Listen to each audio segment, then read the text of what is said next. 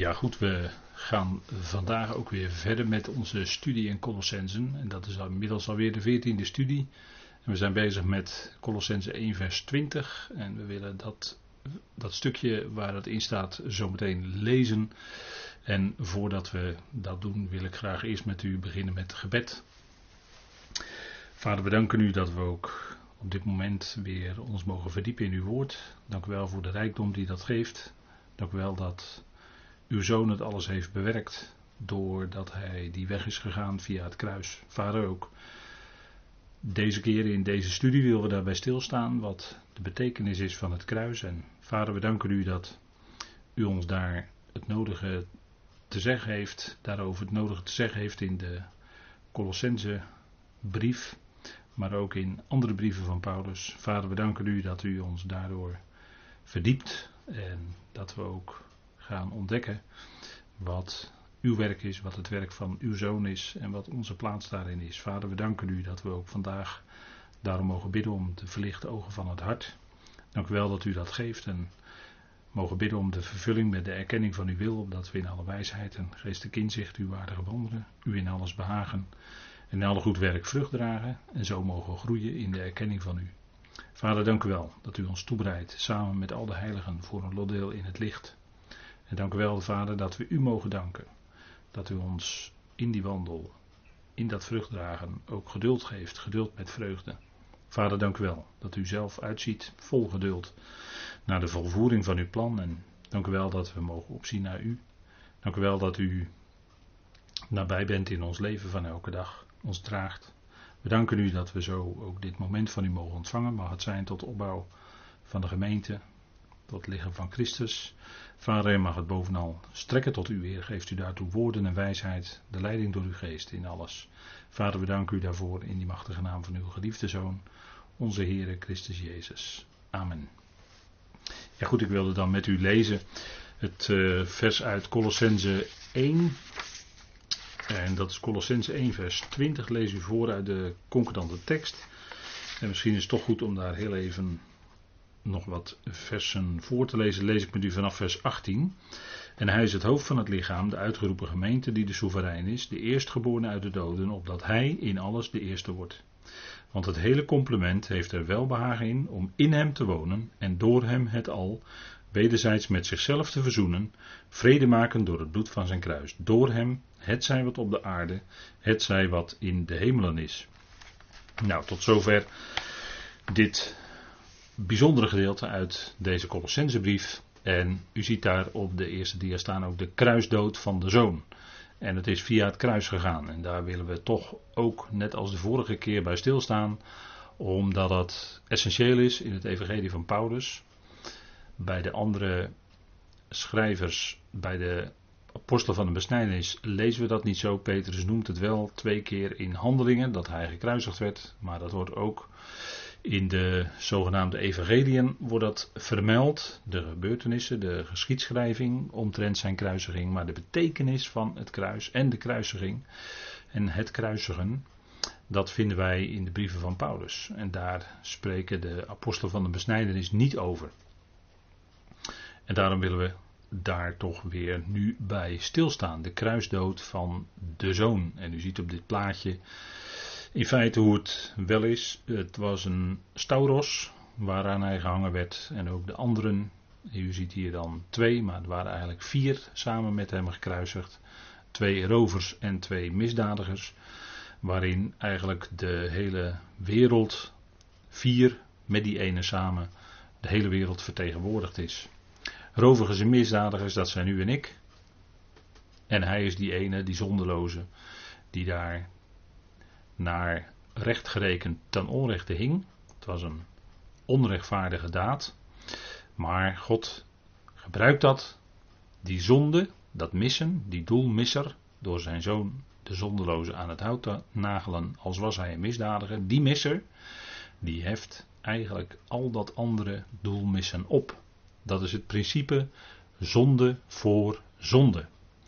En dat is wat we de vorige keer ook duidelijk gezien hebben dat het principe al in de Torah van Mozes, in de zogenaamde wet, zoals we dat met het Nederlandse woord zeggen, de wet, maar het is eigenlijk de onderwijzing die via Mozes gegeven is, naar voren komt. In allerlei offers en ook typologisch uitgebeeld. De onderwijzing zonde voor zonde. Dat is heel, iets heel bijzonders en daar willen we vandaag ook weer iets bijzonders van zien met elkaar. Gaan we naar de volgende dia, dat is dat Paulus zegt in 1 Korinthe 1 vers 17, dat wil ik dan ook graag even met u lezen, 1 Korinthe 1 vers 17, toch wel een belangrijk, ik heb dat de vorige keer genoemd, kantelpunt in de prediking van Paulus. 1 Korinthe 1 vers 17. En ik lees u steeds, als het niet concurrente vertaling is, dan is het de herziene staatvertaling, dat weet u. Maar misschien leest u in een andere vertaling mee. Wij lezen daar, want Christus heeft mij niet gezonden om te dopen, maar om evangelie te verkondigen. Niet met wijsheid van woorden, opdat het kruis van Christus zijn inhoud niet verliest. Opdat het kruis van Christus niet inhoudsloos, niet leeg wordt. En wat, wat bedoelt Paulus dan? Hij heeft het hier over de waterdoop. Hij zegt, Christus heeft mij niet gezonden om te dopen. En tot dat moment had hij wel enkelen gedoopt. Dat noemt hij ook in dit hoofdstuk. Hè. Hij had het huisgezin van Stefanas gedoopt. Crispus en Gaius. En voor de rest weet hij dat eigenlijk niet meer zo. En daar in de hele intonatie, zoals hij schrijft, merk je al dat dat veel minder belangrijk geworden is. Paulus schreef deze brief natuurlijk in de bepaalde tijd in handelingen dat hij nog niet gevangen was gezet.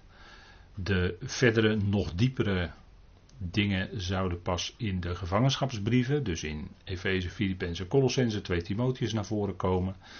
Maar hier zijn we nog in de voorbereidende fase en dan merk je ook dat het een overgang is. Hè?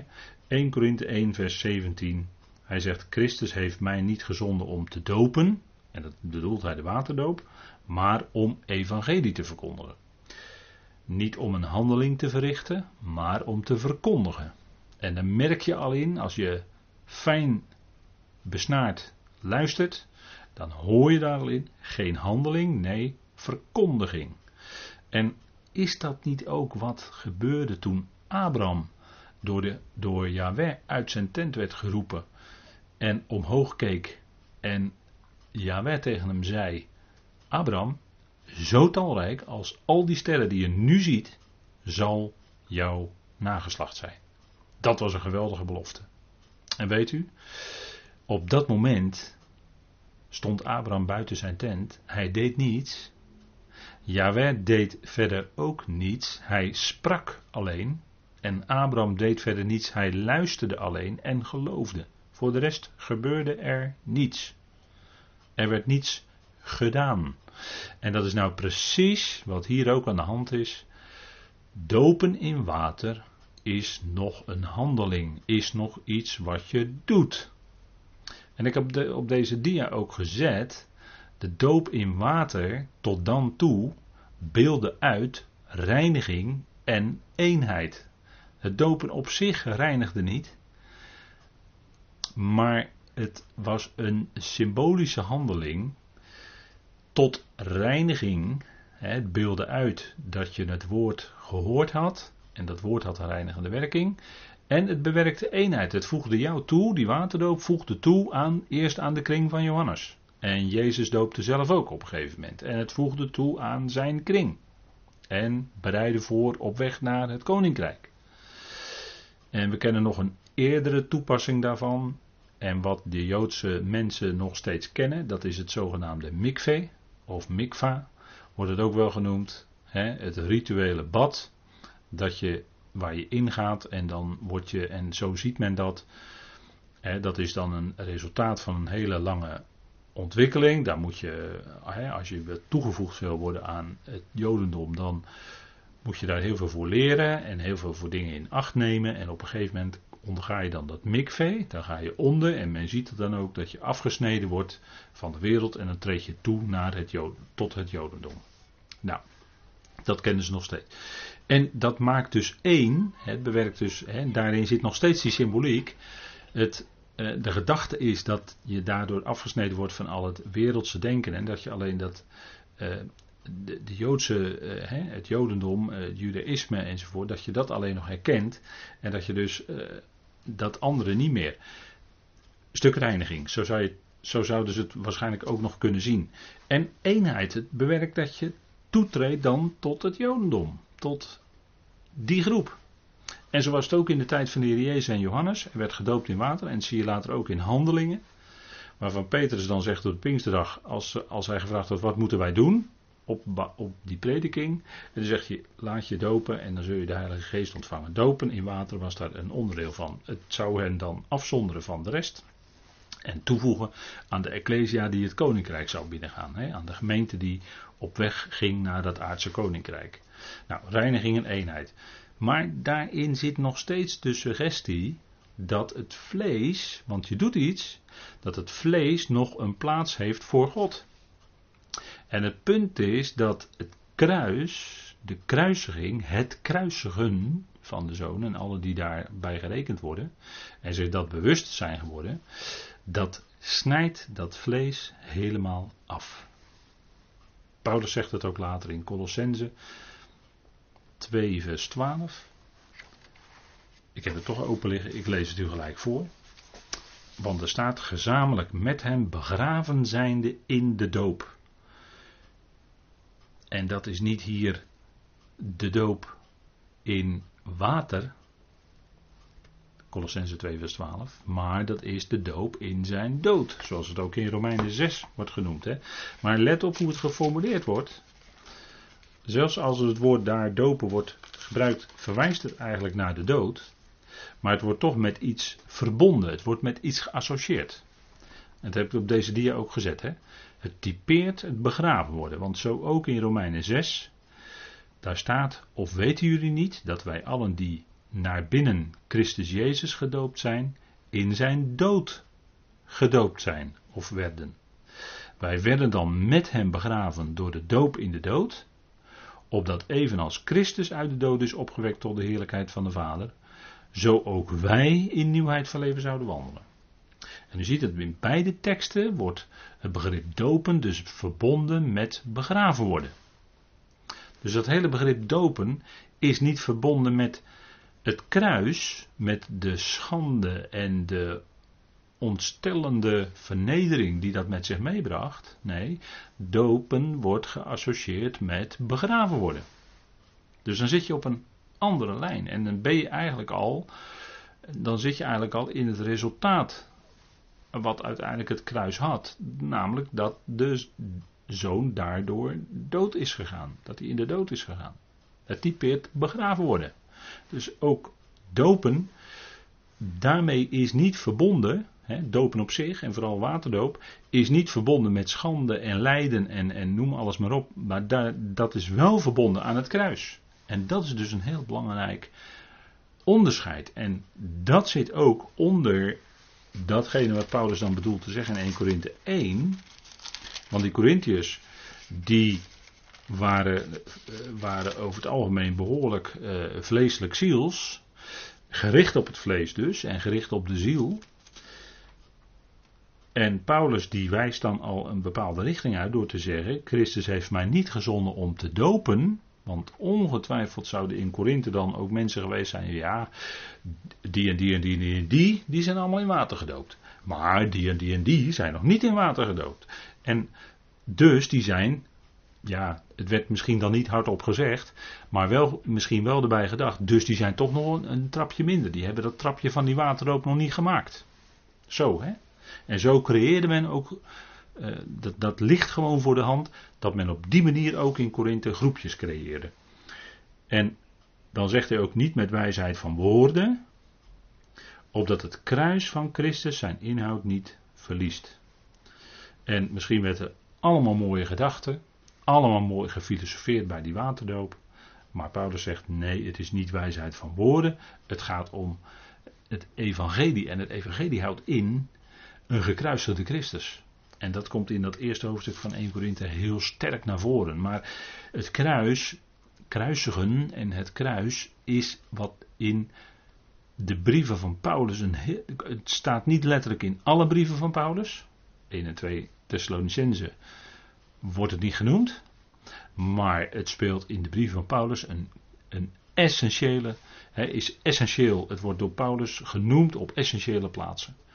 Als we denken aan de volkomenheidsbrieven, dat is dan toch, uh, hè, dat is dan toch het hoogste wat Paulus te onthullen kreeg.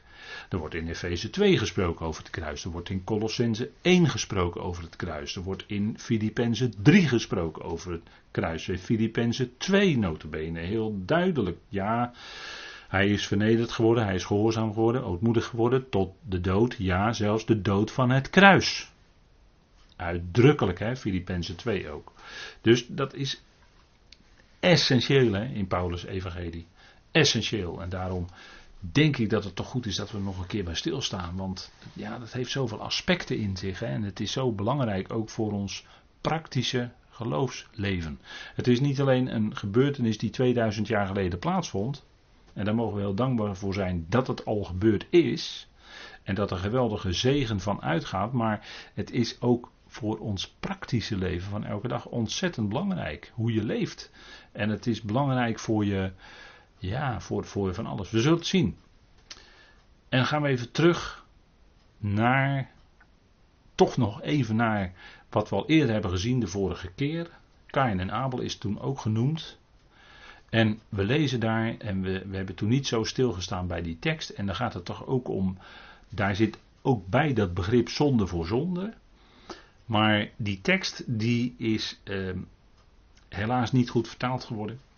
Men heeft de zaken gewogen, maar toch niet uh, de diepte ervan doorgrond. En ook het tekstverband is enorm belangrijk in Genesis 4. En u kent wel die bekende tekst, ik heb hem hier afgebeeld, dus u kunt gelijk meelezen uit de NBG-vertaling in dit geval. En er staat, en de Heere zeide tot Kain, waarom zijt gij toornig? En is uw gelaat betrokken? Moogt gij het niet opheffen indien gij goed handelt? Doch indien gij niet goed handelt, ligt de zonde als een belager aan de deur, wiens begeerte naar u uitgaat, doch over wie gij moet heersen. En als je nou goed nadenkt over deze tekst, dan is dat heel moeilijk. Is het een hele moeilijke tekst. Eigenlijk onbegrijpelijk als die zo vertaald is. Want wat wordt hier dan bedoeld? Kain was jaloers op zijn broer Abel, want hij ontdekte dat Yahweh zijn offer wel eh, niet aannam, maar het offer van Abel wel. En Abel bracht van de eerstelingen van zijn kudde, van een schaap waarschijnlijk, maar goed, van, in ieder geval van de kudde, een van de eerstelingen en van hun vet. En Abel had goed begrepen dat het daarom gaat. Zoals al eerder het onderwijs gekomen was naar hun ouders, Adam en Eva, dat God een dier slachtte en dat dier zorgde dan voor kleding. Een dier, een onschuldig dier, werd gedood en dat gaf aan de mens bekleding. Dat, daar lag al een hele onderwijzing in. En Abel die geloofde dat ook. Dat het zo moest. Abel wist dat, hij geloofde dat en daarom deed hij dat ook zo. En het was natuurlijk een uitbeelding van diegene die later zou komen. En wie het ware offer zou zijn.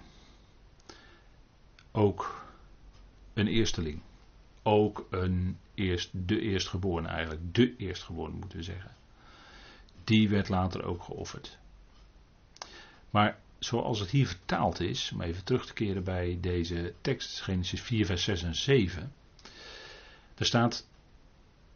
En de Heer zei tegen hem: Waarom ben je toornig? Waarom ben je ontbrand? En waarom is je gelaat betrokken?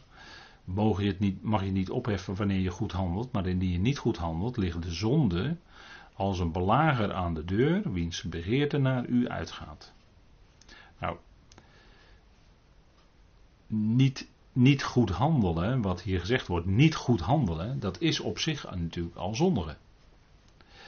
En wat is er dan vreemd als je het zo vertaalt? Dan ligt de zonde als een belager aan de deur, terwijl je al niet, zelf niet goed aan het handelen bent.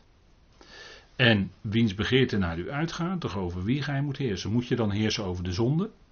Of moet je heersen over je begeerte? Is, is dat wat hier staat? Dat is toch onmogelijk? Je kunt niet heersen over de zonde. Je kunt niet heersen over je begeerte. Dat gaat helemaal niet. Allemaal vragen die opgeroepen worden door deze vertaling.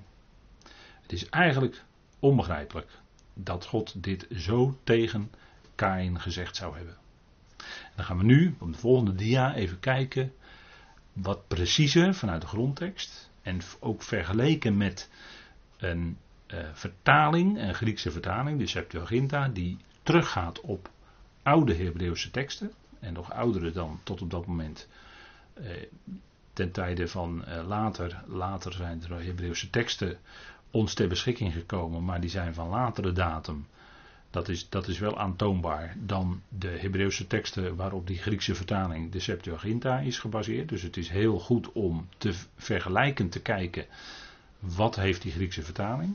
En dan is dat in deze tekst, en zo is er nog een tekst in Genesis 3 ook, waarin precies hetzelfde probleem zich voordoet. En dat heeft te maken met dat woord begeerte. We kijken naar Genesis 4 opnieuw, maar dan wat preciezer aangegeven. En er staat en Yahweh, en dan staat er in die, u ziet met het zeventje en het nulletje, dat is een woord dat komt dan wel in die Griekse vertaling voor, maar niet in de ons ter beschikking staande Hebreeuwse tekst. En er staat er en Yahweh Elohim, dus de Heere God, dus dan wordt het woord God, komt erbij. Zij tot Kain, waarom ben je ontbrand? En waarom vervalt je aangezicht? Het was van zijn gezicht af te lezen dat hij boos was. Dat hij het er niet mee eens was dat God zijn offer niet aanvaarde en dat van Abel wel. Dan wordt er gezegd: zou je het niet opheffen wanneer je goed doet? En wanneer je goed doet en wanneer je niet goed doet, het zondoffer ligt bij de opening en voor jou is haar, en dan staat er in plaats van begeerte, herstel. Er staat een woord in die Griekse vertaling, wat verwijst naar een iets ander Hebreeuws woord, wat maar even wat anders is dan het woord begeerte. En, die, en dan is er misschien een verschrijving geweest in de loop van de tijd. Dat is heel goed mogelijk. En dat de oorspronkelijke tekst dus wel degelijk dat woord herstel had, of er zit iets in van uh, terugkeren. En er staat er, en jij heerst daarover. Maar het punt is, nu komen we weer bij dat punt van dat er in het Hebreeuws is er, zijn er niet twee aparte woorden voor zonde en zondoffer. Dat blijkt overduidelijk uit Leviticus als het gaat, daar gaat over de offers. En ook uit Numeri. Dan wordt er gezegd dat een, een dier wordt gebracht zonder gebrek tot zonde. En de gedachte is dan tot zondoffer. Want het dier wordt dan gebracht bij de priester en de priester gaat er dan offeren. Gaat er dan eerst de, de keel doorsnijden en dan, als het gaat om een schaap of wat dan ook, of, een rund, en, eh, zodat het dier pijnloos sterft. En dan, wordt het, hè, dan is het al geslacht en dan wordt het geofferd. Dat is de gedachte. Maar er wordt er gezegd, niet het wordt niet een woord voor offer gebruikt, maar dan wordt het woord voor, precies hetzelfde woord als dat voor zonde ook gebruikt wordt, gaat daar in het Hebreeuws. Gata. En dan kun je ook heel goed vertalen hier. Het zondoffer ligt bij de opening. Bij de opening van de tent. Of ja, dan kun je ook deur zeggen, maar goed, opening. En voor jou is haar herstel. Want als je niet goed doet, dan kun je een offer brengen. En dat was al onderwezen, kennelijk, aan, aan de familie van Adam en Eva. En dat, daarin was het herstel.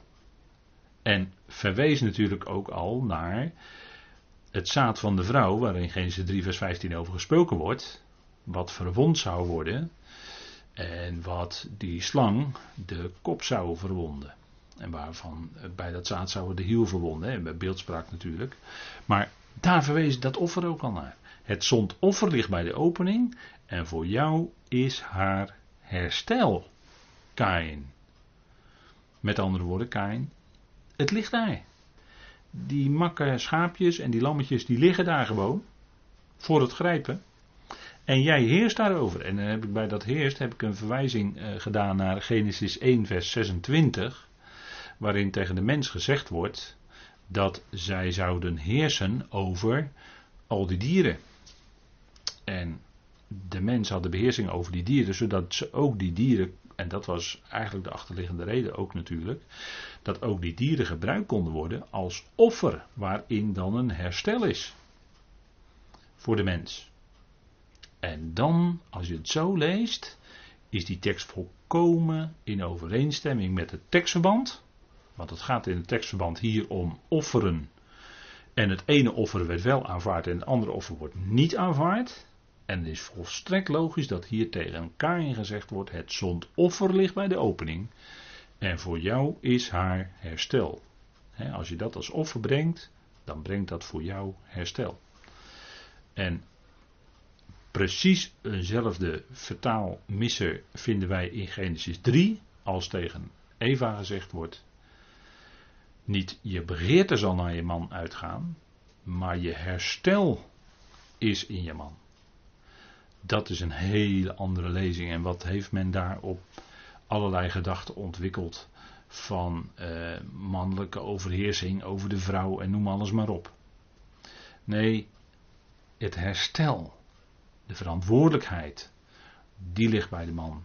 Maar man en vrouw zijn volkomen gelijkwaardig. En hebben allebei zo hun eigen functie en hun eigen unieke mogelijkheden en eigenschappen. En ze vullen elkaar dan prachtig aan. Dat is, dat is uh, harmonie. En goed, maar even terug naar Genesis 4. Dat zondoffer, dit, dit is zo'n antwoordgevende vertaling. Dit is, het gaat niet om de vertaling op zich, maar dit is echt gebaseerd op de grondtekst met de hele serieus bekijken en meewegen van alle woorden die er staan. En dan is het ook gelet op het tekstverband volstrekt in harmonie. En wat is dat een aanwijzing voor Kain? En nochtans, nochtans ging het anders. Nochtans, uh, ja, Kain die had, uh, die was uit jaloezie, uit jaloezie had hij, was hij uh, enorm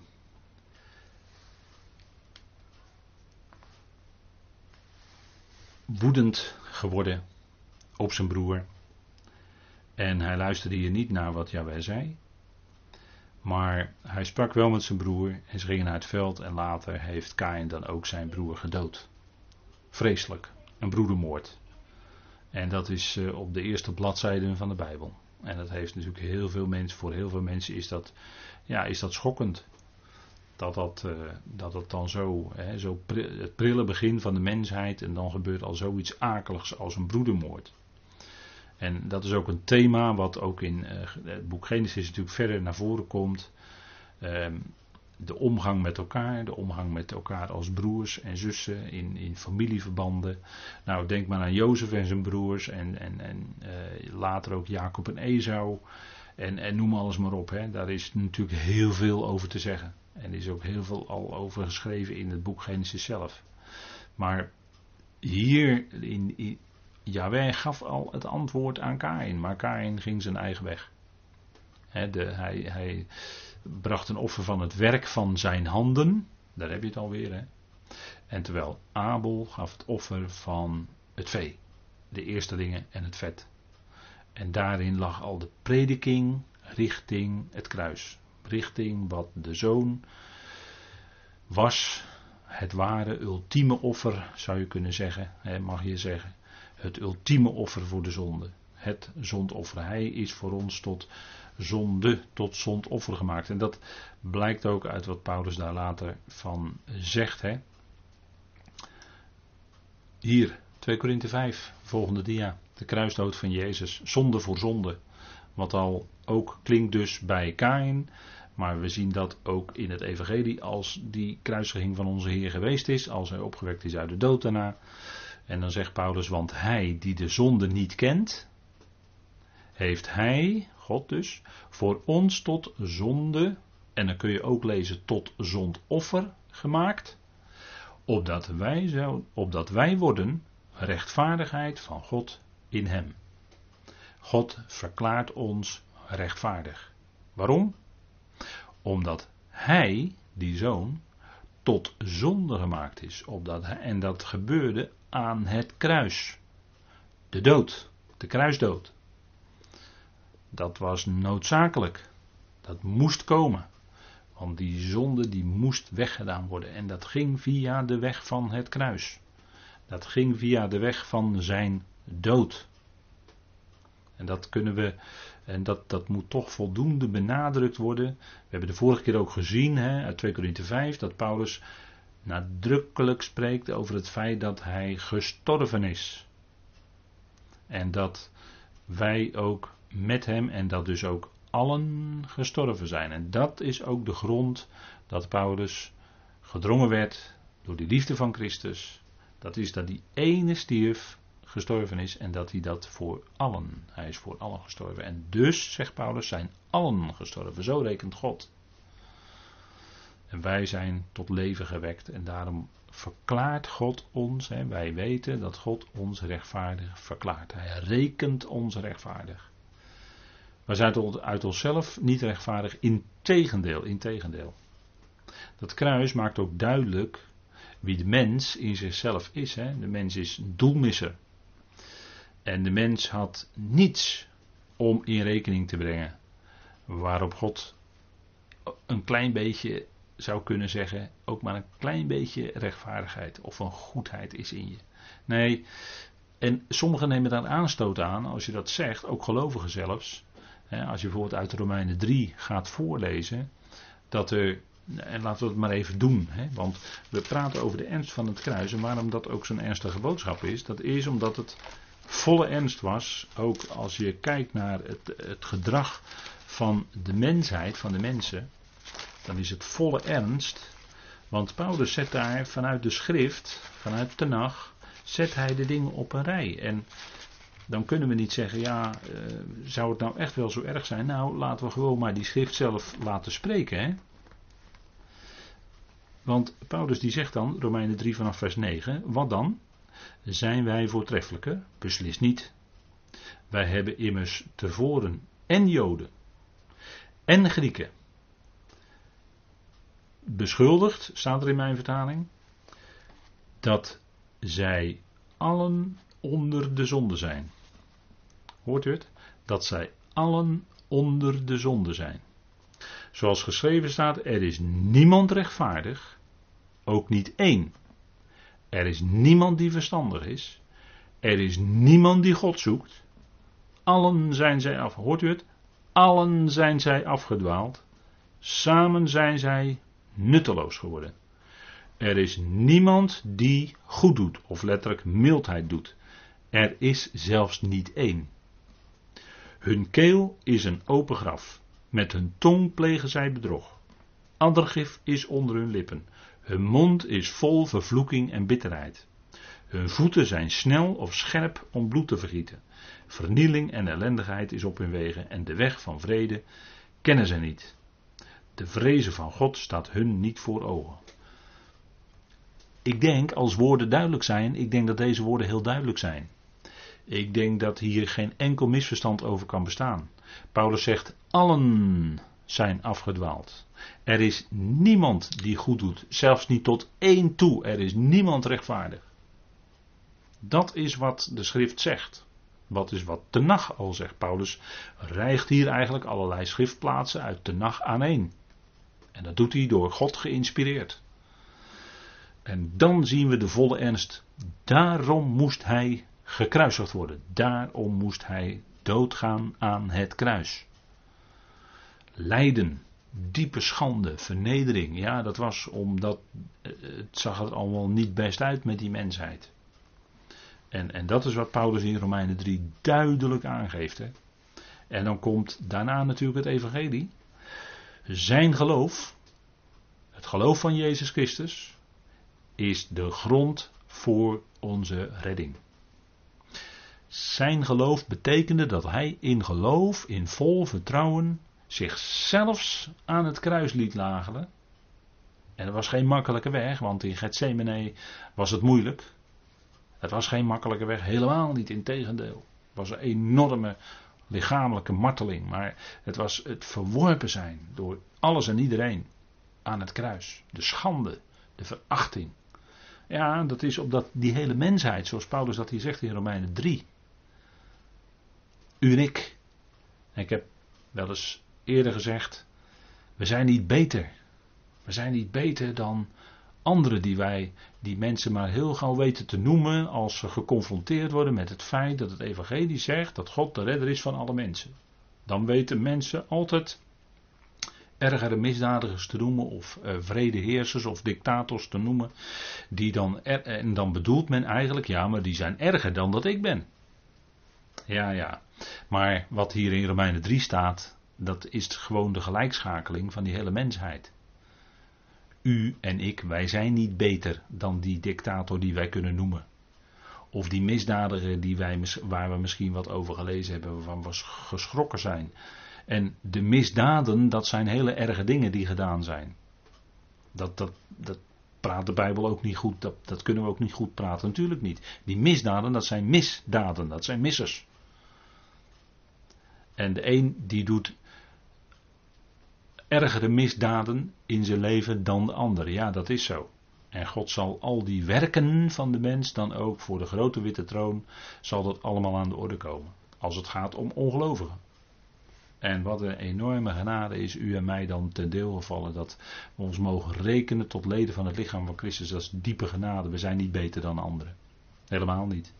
Maar God heeft ons die genade geschonken dat wij uitgekozen zijn. En dat God ons rechtvaardigt. Hoe? Om niet. En om niet betekent, in ons was er niets. Was er geen enkele aanleiding om dat te doen. Maar het is alles gebaseerd op gegrond op dat wat de zoon deed aan het kruis. En dan eh, gaan we, uh, hè, en zegt u, ja, ja, dit, zijn toch, ja, dit zijn toch wel bekende dingen. Ja, maar het is toch goed om dat nog eens even goed met elkaar vast te stellen. De ernst ervan, van die boodschap. Het is niet voor niks dat Paulus in, in bijna al zijn brieven daarvan spreekt. En dat niet alleen hij gekruisigd werd met een hoofdletter, met allemaal hoofdletters, hij met allemaal hoofdletters. Maar dat ook wij samen met hem. Hè, want dat is wat. Ik heb net Romeinen 6 gelezen. En daar staat dat wij. Hè, dat, dat, dat alle mensen gezamenlijk met hem, dus mede gekruisigd zijn met hem. Zo rekent God. En ik noemde het ook net al uit 2 Korinthe 5. Eén is voor allen gestorven.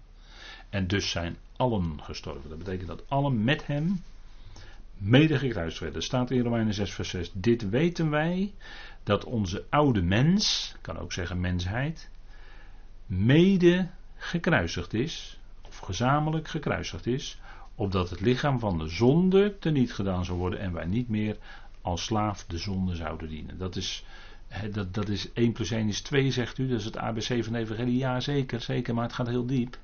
Nochtans gaat het heel diep. Want is de basis, is de kern van ons bestaan.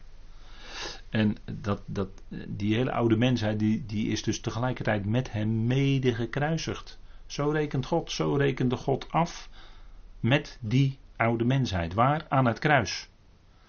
Dus dat, dat was dus de veroordeling van de oude mensheid. Aan het kruis ermee.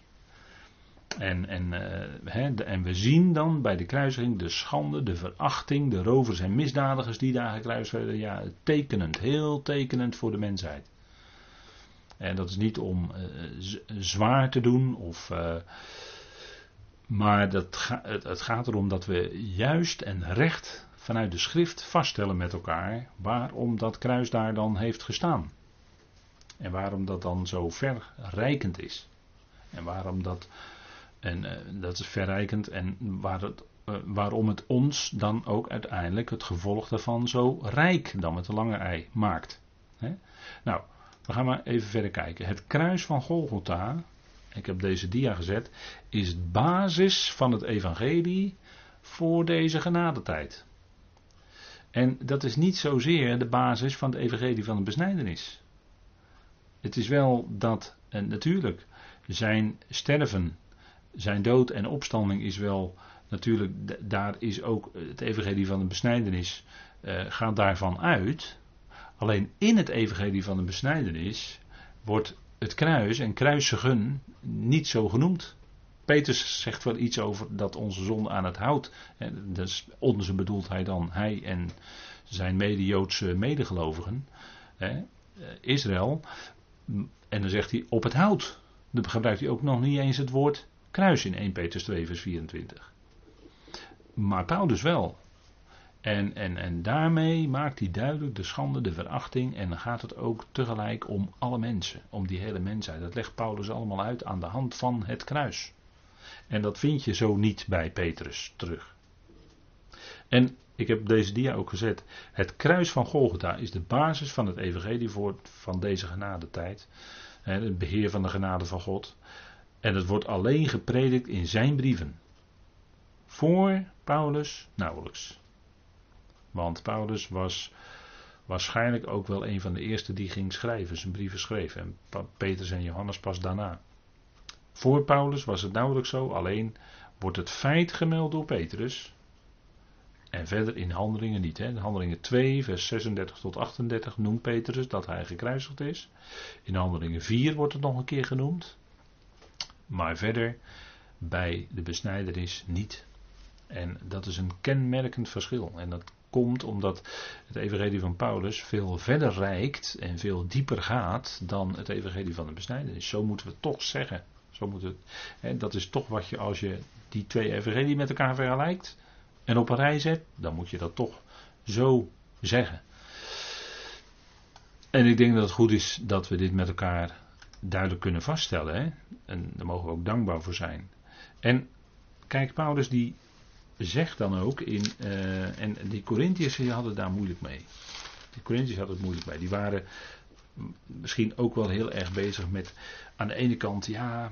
Uh, nadenken en er is toch ook uh, wijsheid voorhanden. Hè? En natuurlijk in, toen de tijd in die Griekse wereld, ja, dat was de wereld van uh, de, de, effecten van de grote wijsgeren waren te merken. Hè? Socrates en Plato en Pythagoras en Epimenides en noem ze allemaal maar op. Hè?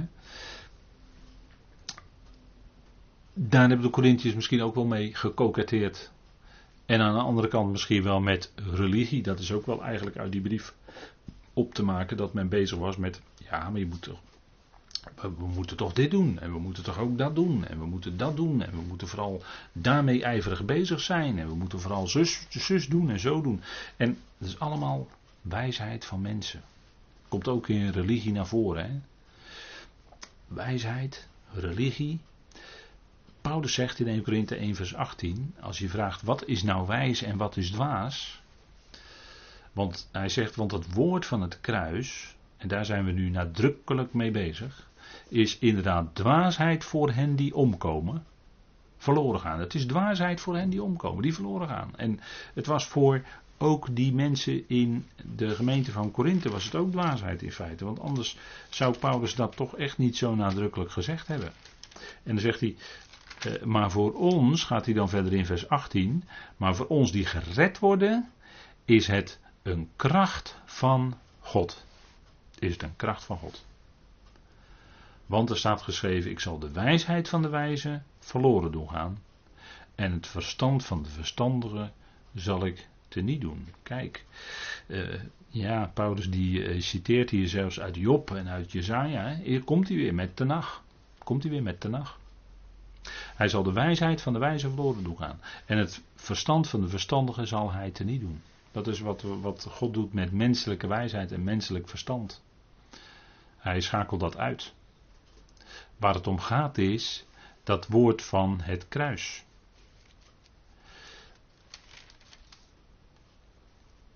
Daar is hij mee bezig. Hè? Hij zegt in vers 17, daar zijn, we, daar zijn we vandaag wat mee begonnen opdat het kruis van Christus zijn inhoud niet verliest, hè, opdat het kruis niet inhoudsloos zou worden, niet leeg zou worden.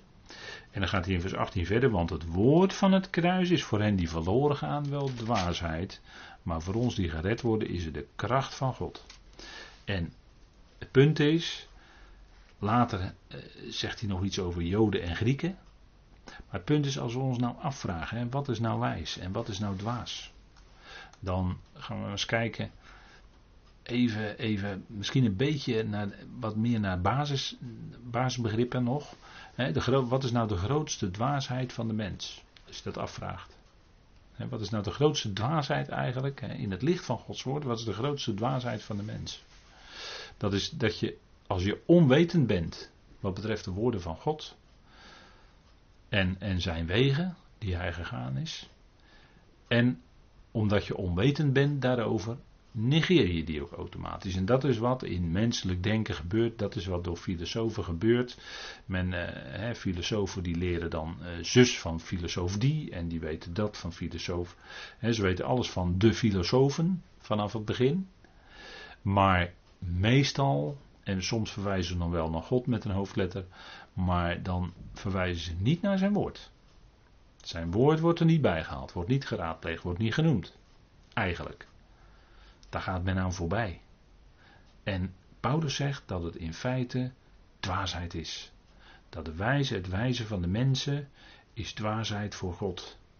En dat zei Paulus in de Korinthebrief, in een wereld waarin die Griekse wijsheid, de grote wijsgeren, en, en, en zo'n enorme wijsheden, eh, zulke grote wijsgeren zijn er ook daarna niet meer geweest. Maar Paulus, die in het licht van het Evangelie en in het licht van wat God zegt, in het licht van die grote God, is dat eigenlijk iets wat verloren zal gaan, wat verloren gaat, wat, eh, wat, niet, wat, niet stand houdt. En het verstand van de verstandige gaat ook teloren. Dat is de grootste dwaasheid van de mens. Onwetendheid in zaken Gods woorden en, en, en die daardoor negeren.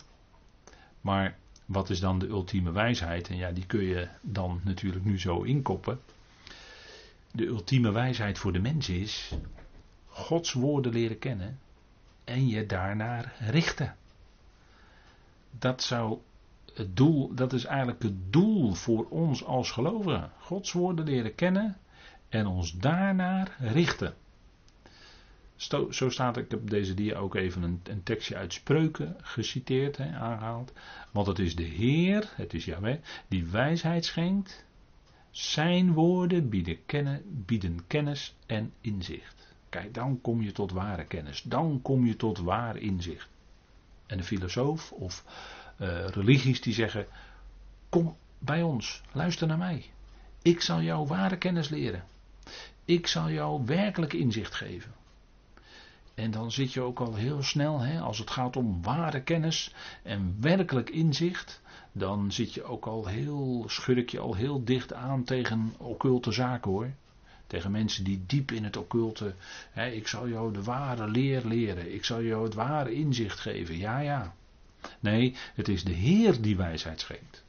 Zijn woorden bieden kennis en inzicht. De, en we leren uit Gods woord. De vrees van de Heer is het, is het startpunt van de wijsheid. Daar begint het mee. Eerst beseffen. Het gaat om die woorden van God.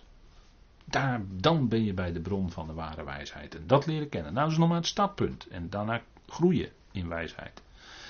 Gods, Gods woorden leren en je daarna richten. Dat is werkelijke wijsheid voor de mens. Dat is het doel van ons als gelovigen. en ja, ik denk dat dat toch wezenlijke dingen zijn die we met elkaar toch weer even opnieuw vaststellen vandaag. En ik denk dat we, ja, ook gelovigen, kunnen in de verleiding komen om zich te richten naar de wijsheid van deze wereld, wijsheid van mensen. En in de crisistijd waarin we nu leven, de coronatijd zeg maar, waarin we nu leven, dan zijn er ontzettend veel stemmen. De een zegt dit en de ander zegt dat. En de mensen vragen zich af wat is nou wijsheid om te doen? Hoe moet je nou handelen? En dan de, een, de ene deskundige zegt dat en de andere zegt dat en de andere zegt dat. En, die heeft de, en de andere heeft weer een hele andere mening. En op een gegeven moment weet je het bijna niet meer.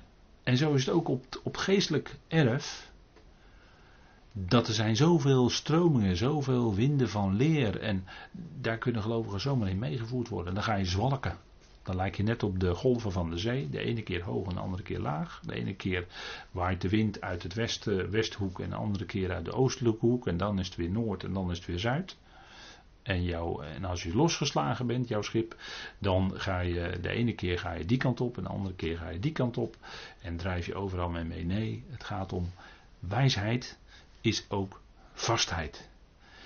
Wijsheid is die vaste koers vasthouden van Gods woord. Gods woord vast is lezen in het licht van de brieven van Paulus. Dat is toch eh, wat, wat de diepste wijsheid ons bekendgemaakt is hoor. Lezen in de brieven van Paulus, de diepste wijsheid van God. Dat is het. En als we een voorbeeld daarvan nemen, de Heer geeft daarin voorbeelden aan zijn eigen volk. En dan gaat het natuurlijk om het volk wat toen richting het koninkrijk zou gaan. En vandaag de dag is dan dat nog niet veranderd. Ze gaan richting het koninkrijk. En toen was de koning onder hen. En we weten hoe dat allemaal gegaan is. Maar de Heer geeft dan een voorbeeld. Hè? Als we nadenken over dwaasheid en eh, dwaas zijn en wijs zijn. Een dwaas en een wijs mens. En aan kinderen is dat natuurlijk prachtig om te leren. Of om voor te lezen. Zo jong als ze zijn. Hè, als, ze, als ze drie jaar zijn, dan kunnen ze daar al iets. Drie, vier jaar zijn, kunnen ze misschien daar al iets van begrijpen. Ook al is maar een heel klein beetje. Je kunt ze al bijbrengen. Je kunt ze voorlezen met plaatjes. En ze pikken het mee voorbeelden van de Heer. Een dwaas en een wijs mens. Nou, er was een dwaze mens. En die bouwde zijn huis op een rots. Want die hield rekening met. Als later nou wind komt. En stormen. En regen. Dan moet ik mijn huis op die rots bouwen. Dan blijft het staan. En een dwaas mens. Die denkt van nou ik moet zo snel mogelijk een huis bouwen. Maakt niet uit waar. En die bouwt zijn huis op het zand. Nou en als er dan inderdaad storm en regen en wind komt. Dan weten we wat er gebeurt. Maar wat zit daar nou voor les in? De verstandige die keek vooruit. Die hield rekening met wat in de toekomst zou kunnen gebeuren. En dat is voor ons, daarin zit voor ons ook een stukje les, hè, een stukje onderwijs. Baseren wij ons doen en laten op zijn woord. Zo ook wij, als we verstandig zijn, baseren we ons doen en laten op zijn woord. Want wij weten dat zelfs de rotsen hier gaat het dan een voorbeeld van een wijsman die bouwde zijn huis op de rots. En dat is natuurlijk, heeft ook te maken met Israël richting het koninkrijk.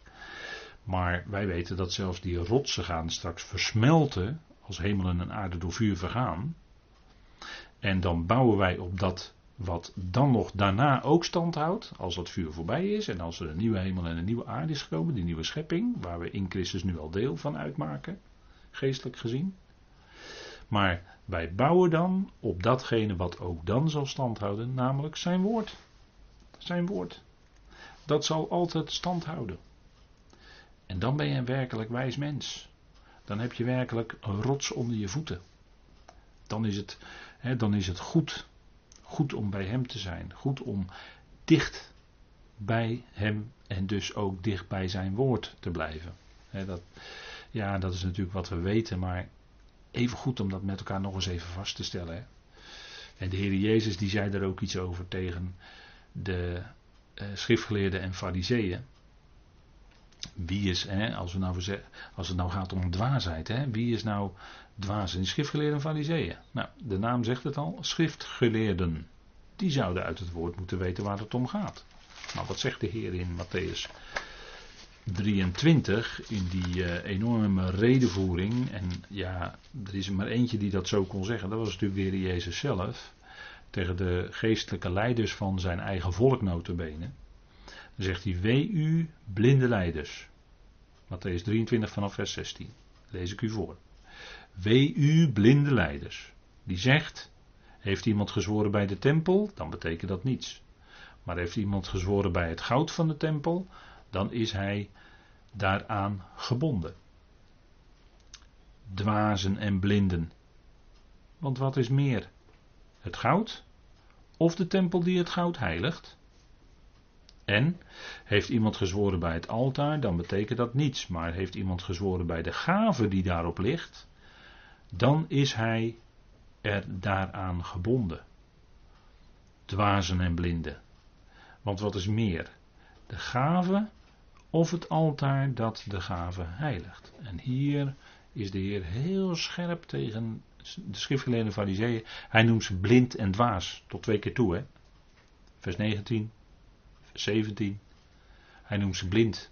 Hij noemt ze dwaas. Ze zagen niet meer hoe het zit. En ze waren onverstandig. Ze, waren, ze vonden materie, hè, materiële gewin, rijkdom vonden ze belangrijker dan geestelijke waarheden. Ze hadden hun rituelen of hun gebruiken, hadden ze ook in de praktijk gesteld boven het onderwijs van God zelf. En ook nu gebeurt dat in religieus opzicht precies eender. men, als, je, als je lid bent van een of andere genootschap, eh, geestelijk genootschap, geestelijke groep of kerk of wat dan ook, dan is in de loop van op, den duur kan het zijn dat jouw bijdrage, en dan bedoel ik financiële bijdrage, als je dat maar doet per jaar, als je dat maar geeft, dan is, dat, dan is het wel goed. En dan wordt er niet gelet op je geestelijke welzijn. Dat is dan, en, en of, je, of je, je, je geestelijk leven en dat soort dingen. Dat, dat is dan van ondergeschikt belang geworden. Het gaat, dan meer, eh, het gaat dan toch vaak meer op de duur om de organisatie en dat allemaal in stand te houden. Dan waar het werkelijk om gaat. Dat is dat we die geestelijke waarheden van het woord kennen. En ons leven daar ook op baseren. En dat ook zo uitleven. Dat is, dat is waar het in feite om draait. En we zien hier bij die schriftgeleerde fariseeën. De Heer Jezus wijst dat heel scherp aan. Het ging hun meer om de gaven die op het altaar kwamen. Het ging hun meer om het goud.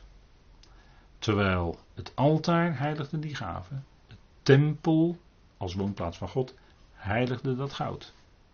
En, en dan gaat de Heer in dat betoog gaat hij nog verder en dan zegt hij: Kijk, die tempel, dat is ook maar iets dat heilig is, omdat God daarin woonde. En op het moment dat hij, hij dit uitsprak, was het al anders hoor. Was die heerlijkheid al uit het heilige der heiligen verdwenen.